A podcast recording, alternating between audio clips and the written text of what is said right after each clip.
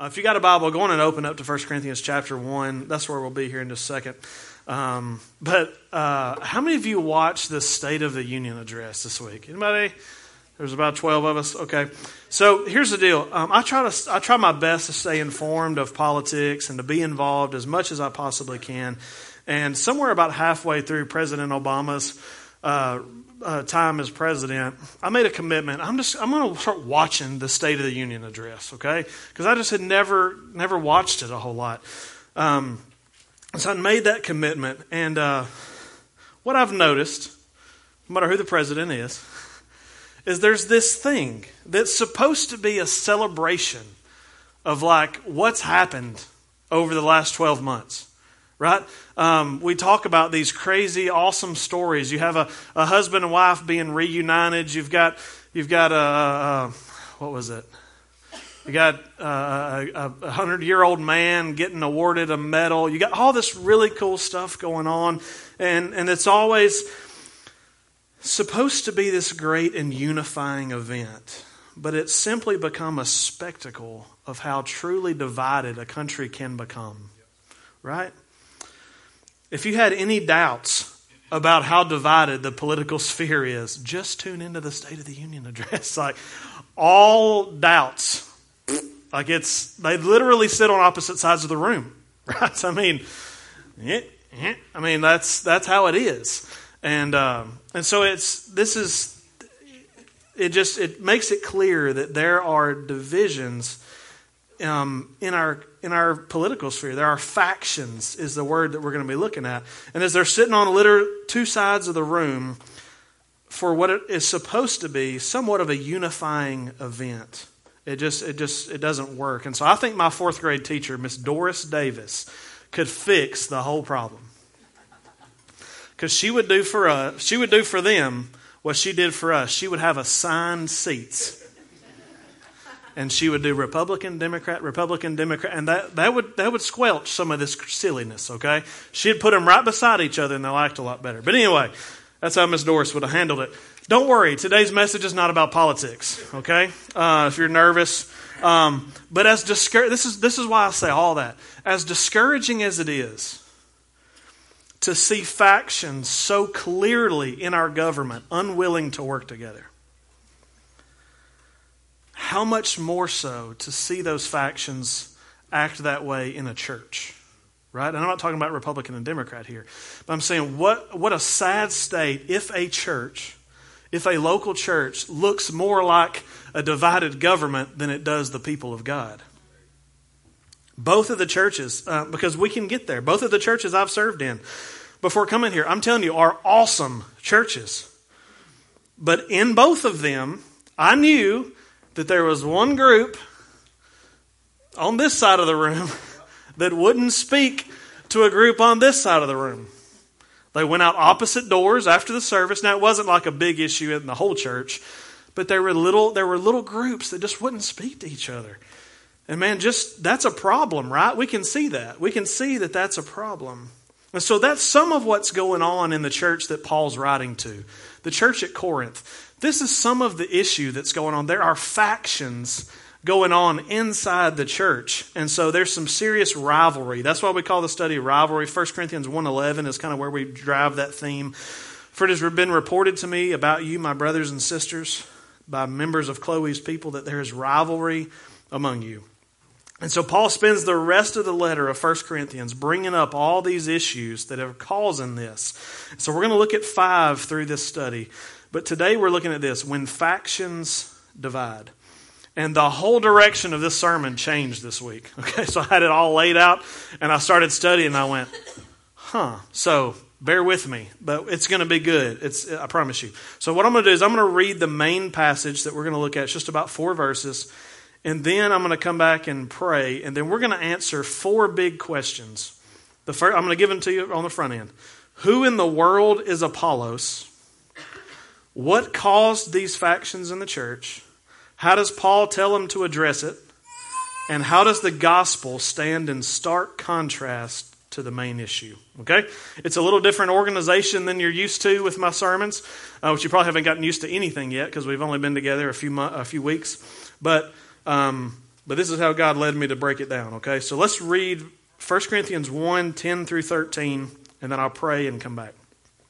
Now I urge you, brothers and sisters, in the name of our Lord Jesus Christ, that all of you agree in what you say, that there be no divisions among you, and that you be united with the same understanding and the same conviction. For it has been reported to me about you, my brothers and sisters, by members of Chloe's people, that there is rivalry among you. What I'm saying is this one of you says, I belong to Paul, or I belong to Apollos, or I belong to Cephas, or I belong to Christ. Is Christ divided? Was Paul crucified for you? Or are you baptized in Paul's name?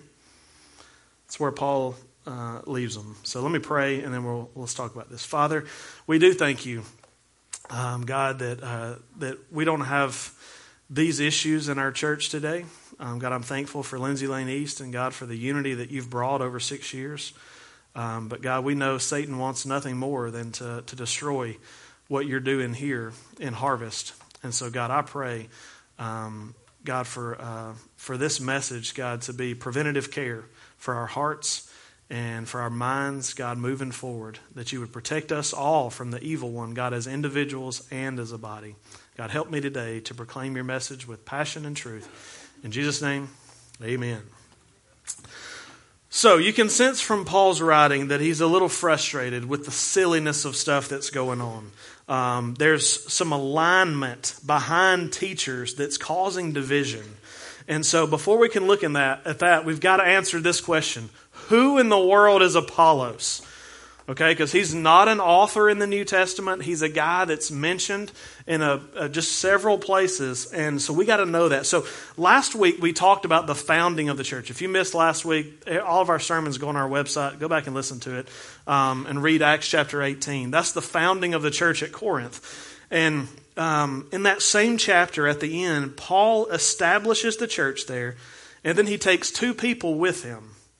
They were tent makers in the city that actually brought Paul in and, and, and helped, let him live with them. They were named Aquila and Priscilla. Okay? And so these two, the, this, this couple, they were some of the earliest converts. And uh, so as Paul goes through Ephesus um, on his way, on his missionary journey, he actually leaves Priscilla and Aquila there in Ephesus and he continues on to Jerusalem and Antioch.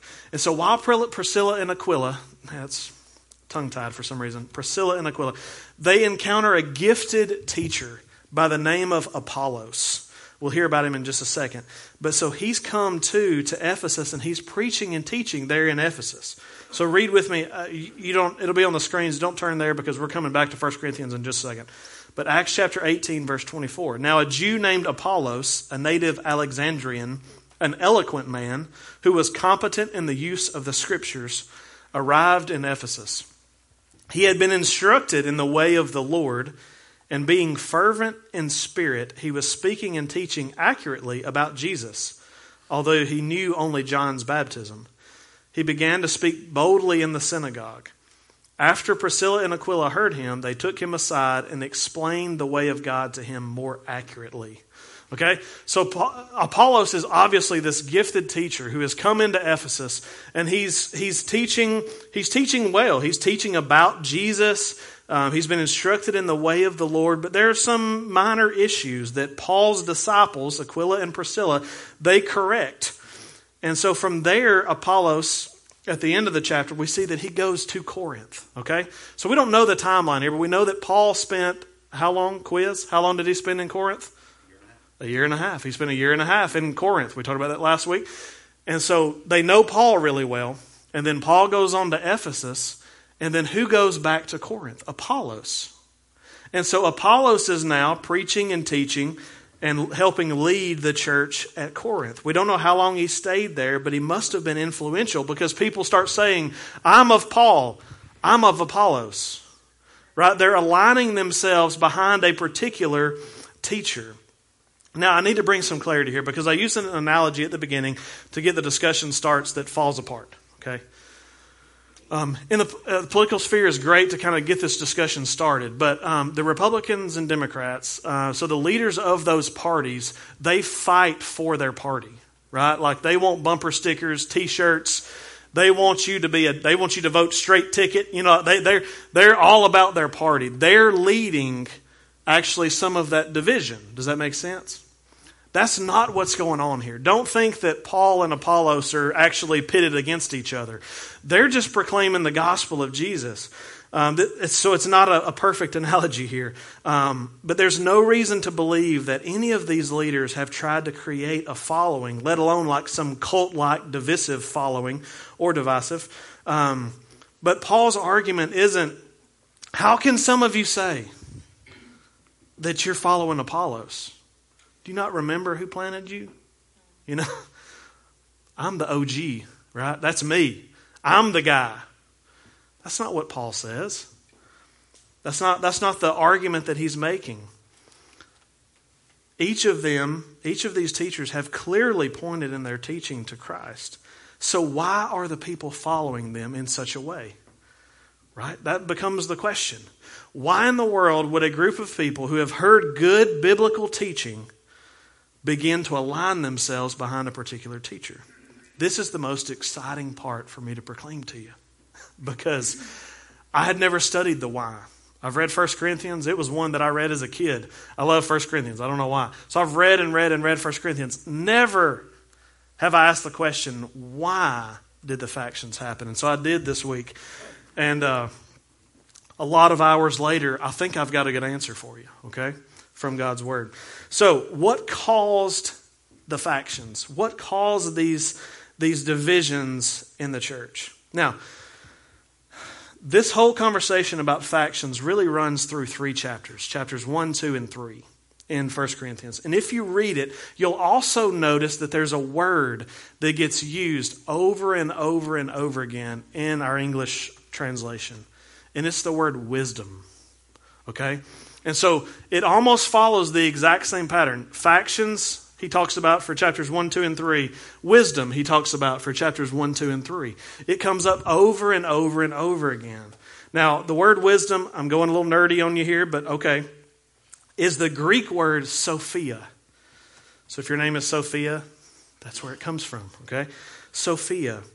And so, though Paul does use it at certain times, to like point to a good thing, a good biblical thing, he usually uses the term in a snarky way.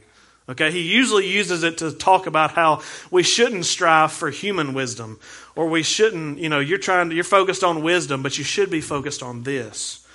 And so Paul is clearly having an issue with this word. And here's the reason why. The word Sophia comes from the Greek philosophers of the day. Okay, Sophia in, in the Greek is not a word, a biblical word that, that Paul created or Paul used selectively. It's actually something that dates from like the 4 and 300 BC when you have, uh, when you got Plato, right? Aristotle, and that other one. Socrates, thank you, golly. All right, so Plato, Socrates, Aristotle, all those guys. So you've got those guys. What they're talking about, they're talking about Sophia. They're talking about finding this wisdom. They're talking about discovering something, discovering a knowledge, right? And so it was common for these.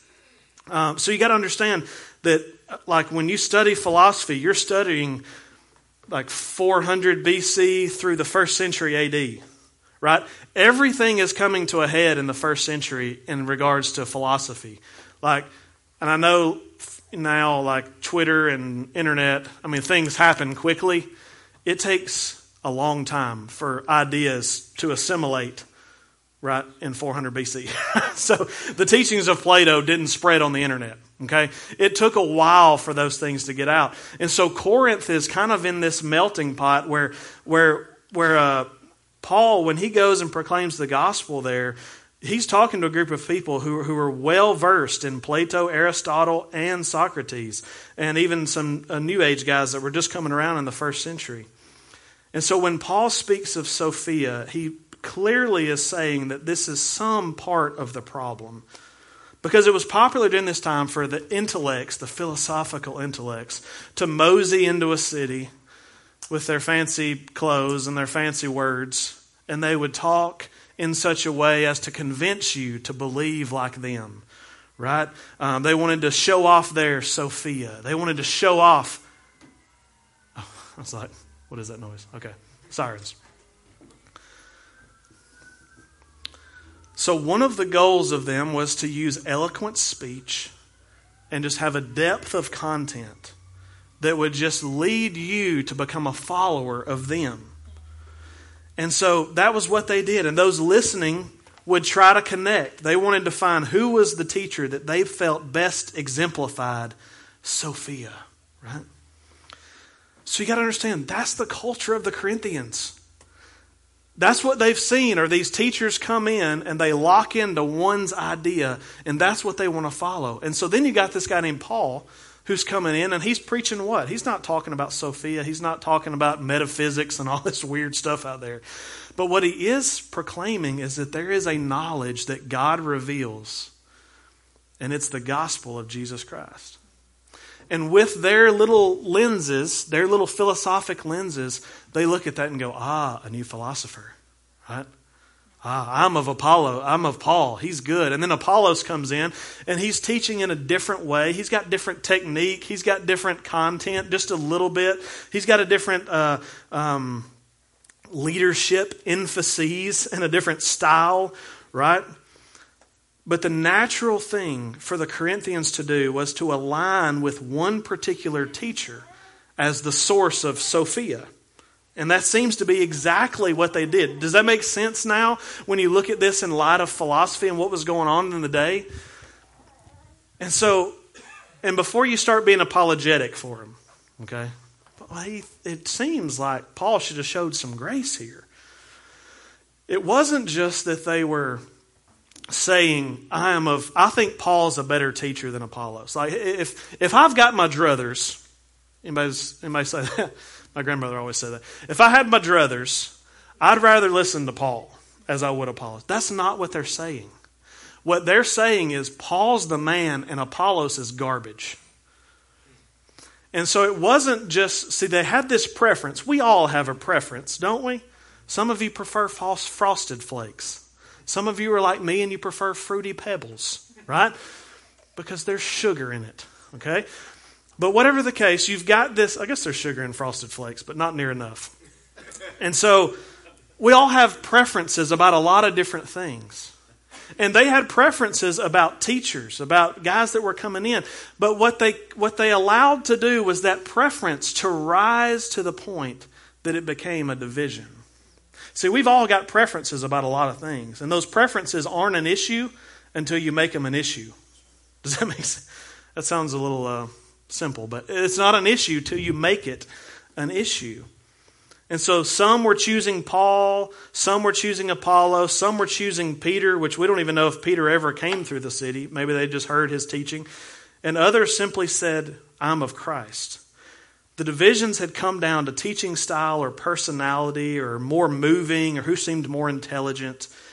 This idea of Sophia had transformed simple, natural preferences into a dividing issue. So, do you think the church as a whole, we're 2,000 years removed from Sophia, do you think the church as a whole, and including Lindsay Lane, East, do you think we can find ourselves in a situation like this? Where division can happen. If we're not careful, we can fall victim to divisive preferences? I believe so. I believe the church at large today, probably more so than ever. I grew up in a day where I didn't know what other churches did. Like, I liked everything our church did because that's all I knew.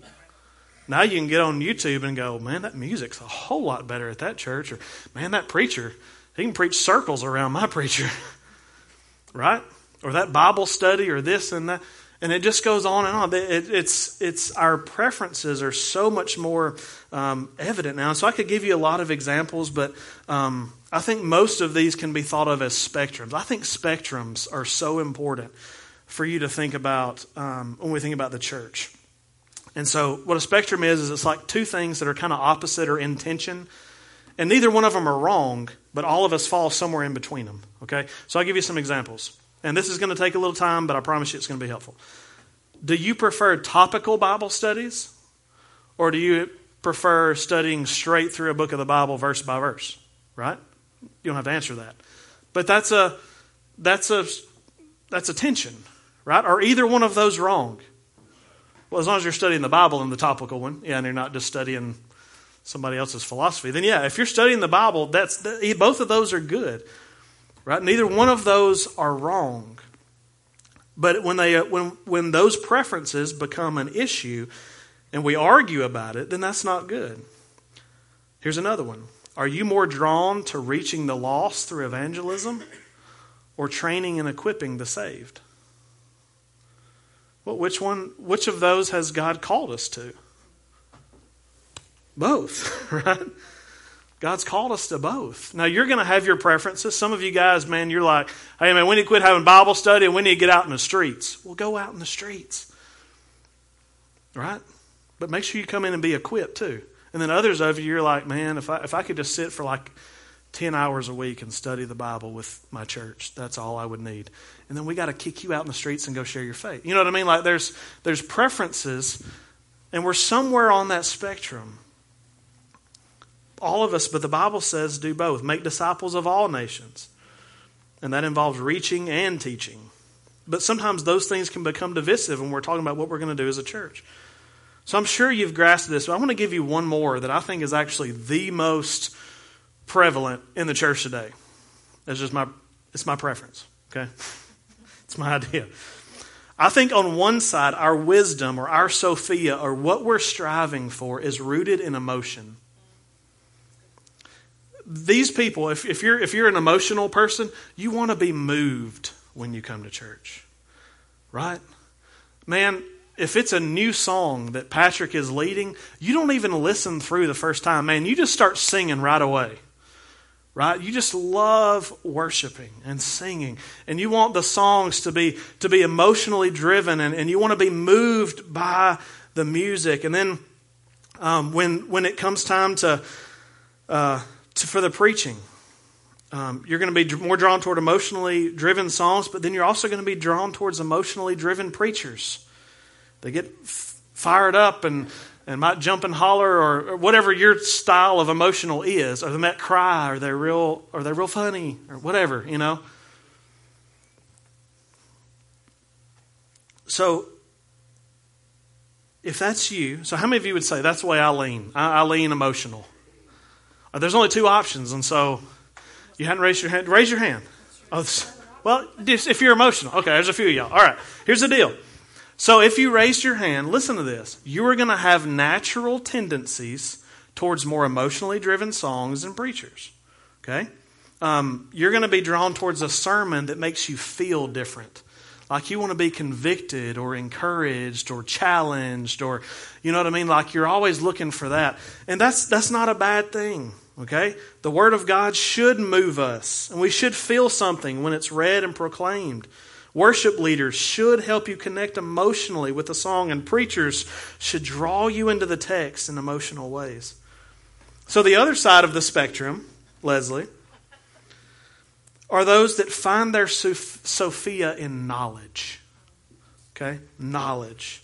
They prefer, this is a little bit funny, but they prefer a difficult to sing uh, hymn by Luther, written in like the, you know, the 1500s that's just rich in theology, but there's words that you can't even understand. Noah's pumping his fist back there.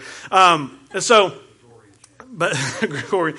So there's, but there's this idea that, that the that the these are the people that when the new song is up, they're probably not even going to sing it the first week because they're just reading the words. You know, they're reading it and looking at what what's the depth here, what's this song saying, and and what's what's what's what's in this song, right? Um, and they, they, they want a preacher who can probably double as a seminary professor, right? Because for them to come to church, the goal is to learn something, right? If the emotional people, if the goal is to be moved to something, the knowledge people is to be to, to learn something. Now, which one of the or so so so learn people learn people? Yeah, so some hands. All right, um, and some of y'all are married, and that's good. You can you can do something together, okay? Um, and so again, a good service for them is not when they leave having been moved, but having learned something. And so if that's you, you're going to recognize that you'll be naturally drawn to music and preachers that scratch that itch, right? And so the same problem exists on this spectrum that exists on the other two spectrums I told you. Which is right? Yeah, To say, some of y'all mine. But that's the point, right? Like neither one of them. In fact, what I have found is transformation most often happens when we find ourselves in the middle. When we find ourselves striving for knowledge and asking God to speak to us, but at the same time asking God to be with us and let us feel His presence. Amen? That's why we pray those things and talk about those two things every week. So it's okay for you to have your preferences about music and preaching or teaching. But listen, it is not okay for you to discredit a song because it is too emotional or not emotional enough. It can't. You can't. Or to blast a preacher because he's too emotional or because he does too much teaching. You can't do that because it's a preference, right? It's a preference. Do you see the connection for us? How this Sophia, this idea of, of human wisdom, striving for something and putting, putting our preferences to a point where it becomes our, our main thing. Our preferences are not the main thing. Our preferences cannot be allowed to divide the church. We got a lot of natural preferences about a lot of things. I got, a lot, I got a lot of opinions. but when it comes to the body of Christ and unity, they need to stay opinions, right? And we can share about it over a cup of coffee, and we can talk about it. But at the end of the day, I got to keep it. And I got to know that, man, as long as we're within the confines of God's Word, we can't get caught up in all this stuff. All right. Only two questions. We got two questions down. We can do this. That was the longest part, I promise. All right. So Paul tells the church at Corinth how they can deal with their factions. That's the next thing. So we've looked at who is Apollos. We've looked at what was the big issue. We know now that was this idea of wisdom, this philosophic idea. Number three, how does Paul tell the church to address the factions? Look at verse 10. No, I urge you, brothers and sisters, in the name of our Lord Jesus Christ, that all of you agree in what you say, that there be no divisions among you, and that you be united with the same understanding and the same conviction. Now, a whole sermon in there, and we could break it down word by word and do that. Here's what I want to show you there's two things that stand out. The first thing Paul says is agree in what you say. Or if you're taking notes, write it this way say the same thing. That's literally, if you look at the Greek, that's literally what he said. You need to say the same thing. Paul says you can't have some people in the church saying, Paul's not legit. Paul's not a good teacher. Apollos, he's the guy. You can't have that. You can have preferences, but you can't have people saying opposite things in the church. Listen, there has to be a common language that's used in the midst of all of our differing preferences. And so, if you didn't gather from me in our first sermon series through three parts of what it looks like to be a member of this church, that I'm a stickler for official terminology. I think there is a, there's a need for us to define certain things a certain way and put it on a t shirt so that we can all know it. Okay, so there were three things that we talked about, and if, you, if you're new, you get a pass. What are the three things Lindsay Lane East people are to be about? Be at the gathering, be in a group, be a part of the movement of God. Thank you, Brody. Those three things. And if you haven't memorized those yet, guess what? You ought to because I'm going to be asking it a whole lot over and over again. Because again, what we're trying to do is say the same thing. The things that are important to us as a church are, we want everybody to say the same thing. There are certain things that came out of that series that you're going to hear me repeat over and over again. Not just those three things, but others. Greg prayed in his prayer this morning. What did he pray? Teach us to know you and be with us. Those are two things that came out of the first sermon. That's terminology that we want to put, we want, we want to buy into that together. Now, we're not trying to brainwash you into robotic drones, but we want to rally around certain things and be very clear about who we are as a church. And we believe that that will allow us as a church to proclaim to the world around us with a single voice what Lindsay Lane East is about. And so I believe what Paul's saying to them is the same thing he would say to us today. say the same thing. Imagine if you showed up at Corinth this Sunday. One guy's talking about how awesome the church planner Paul was. Another sharing his notes from the last sermon from Apollos. And another is showing you Peter's latest tweets, right? And then they start arguing about it. Who's the best? Let me ask you, what do you think that church is about in that moment? Self. I, I don't know. Like, nothing is probably what they're about. And so, what, what for us, or for Corinth, like what do, the, what do they prioritize? How do you plug in to what's going on there? Apparently, you argue. That's what that church is known for.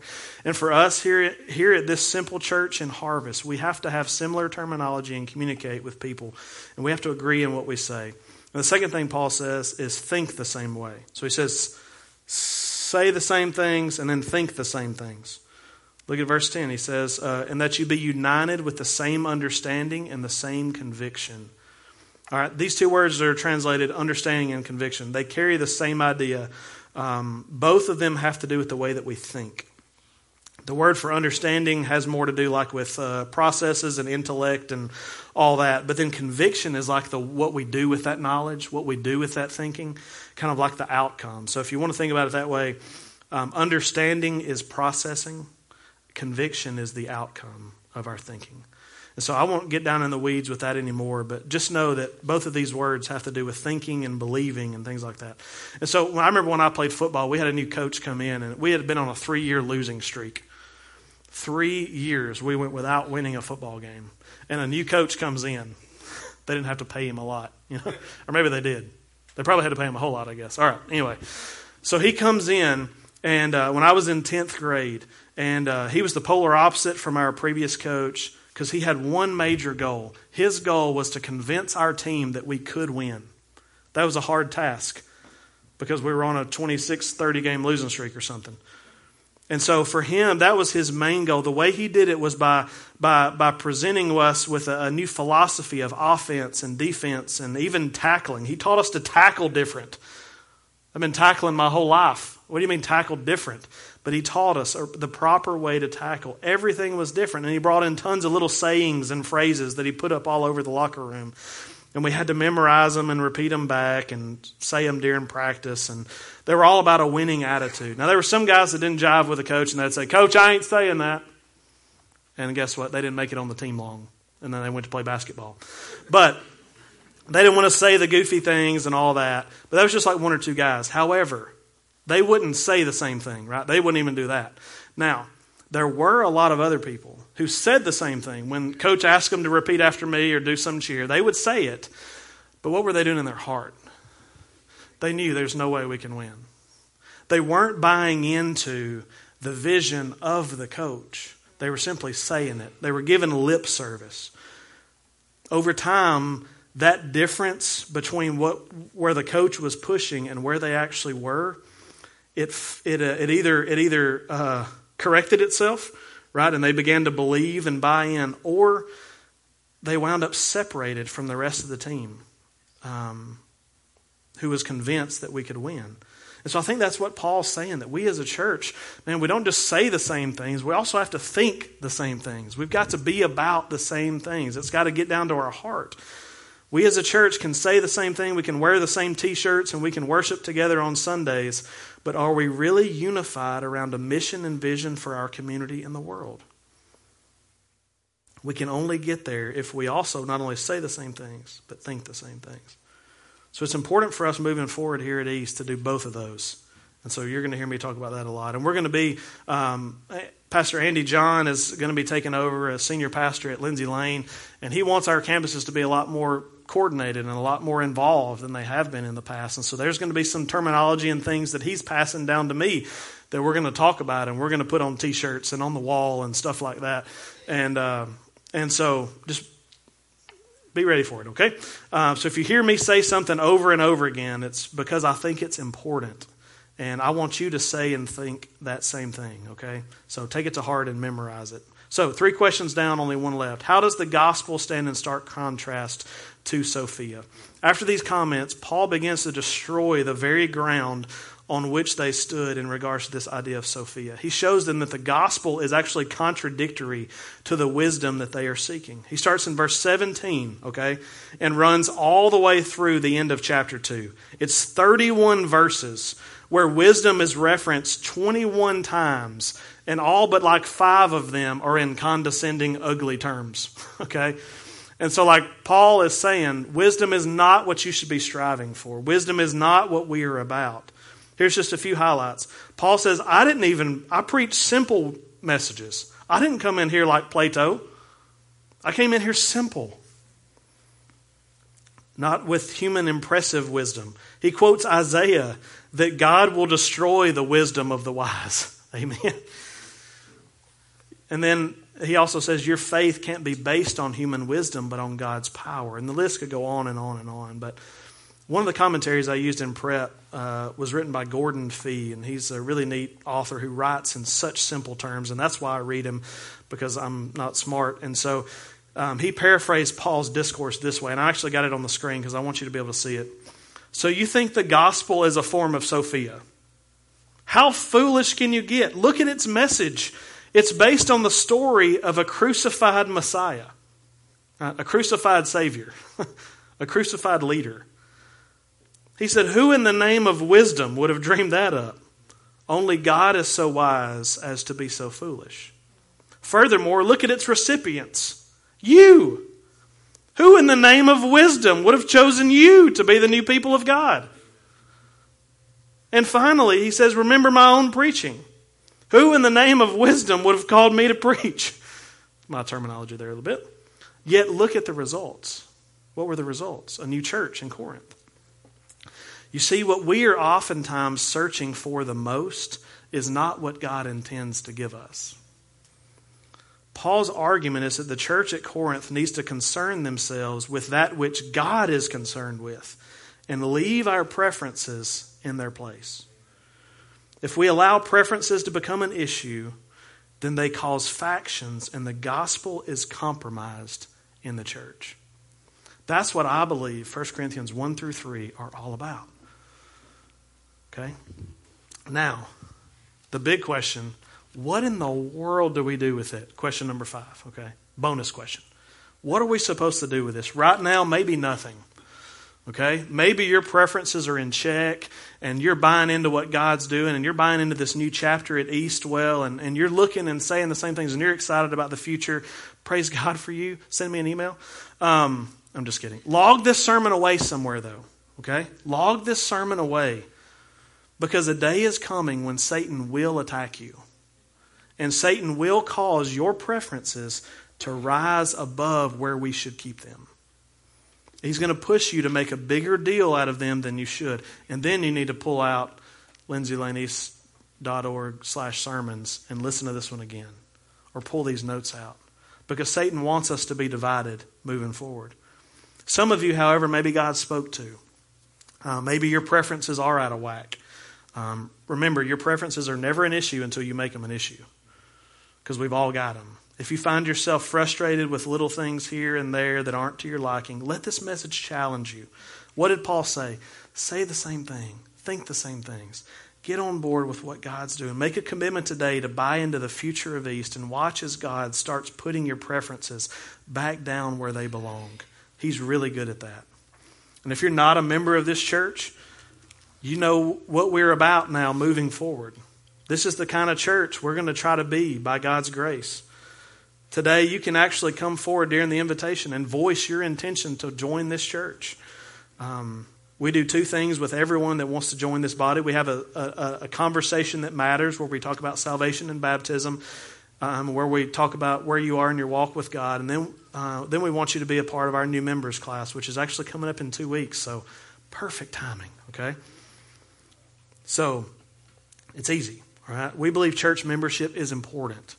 When you say that you are with us, we want to help one another say the same thing and think the same things so that our preferences are held in check. And we'd love for you to officially join this body of believers here at East. And if you're not a follower of Jesus, listen, you're living your life according to your own Sophia, and God calls that sin. Um, God can actually change that for you, though.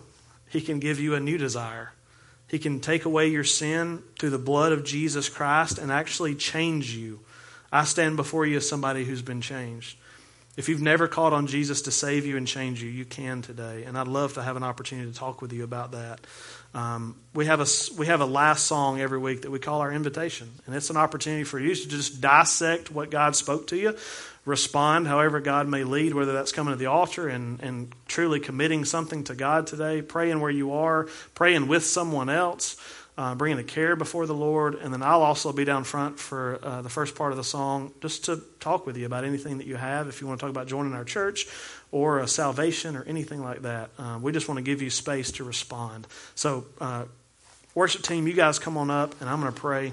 And uh, we'll we'll have our time of invitation. Father, we love you, God, and we know, um, God, that we've been in your midst because God, uh, your word has been opened and proclaimed, and God, uh, uh, we know, God, that, that you're with us during those times. And so, Father, today, as your word has been proclaimed, God, I pray that it would urge us and lead us, God, to make uh, life changes, God, through your, the work of your Spirit in our lives. And so, God, help us as a church, um, God, to, to move forward in unity, um, to say the same things and think the same things. And God, I pray for anybody here who uh, who's living according to their own wisdom. God, I pray that they would be drawn into a relationship with you today and they would come talk to me um, or somebody that maybe brought them um, just about uh, how they can trust in Jesus. God, we love you and we thank you so much. In Jesus' name I pray.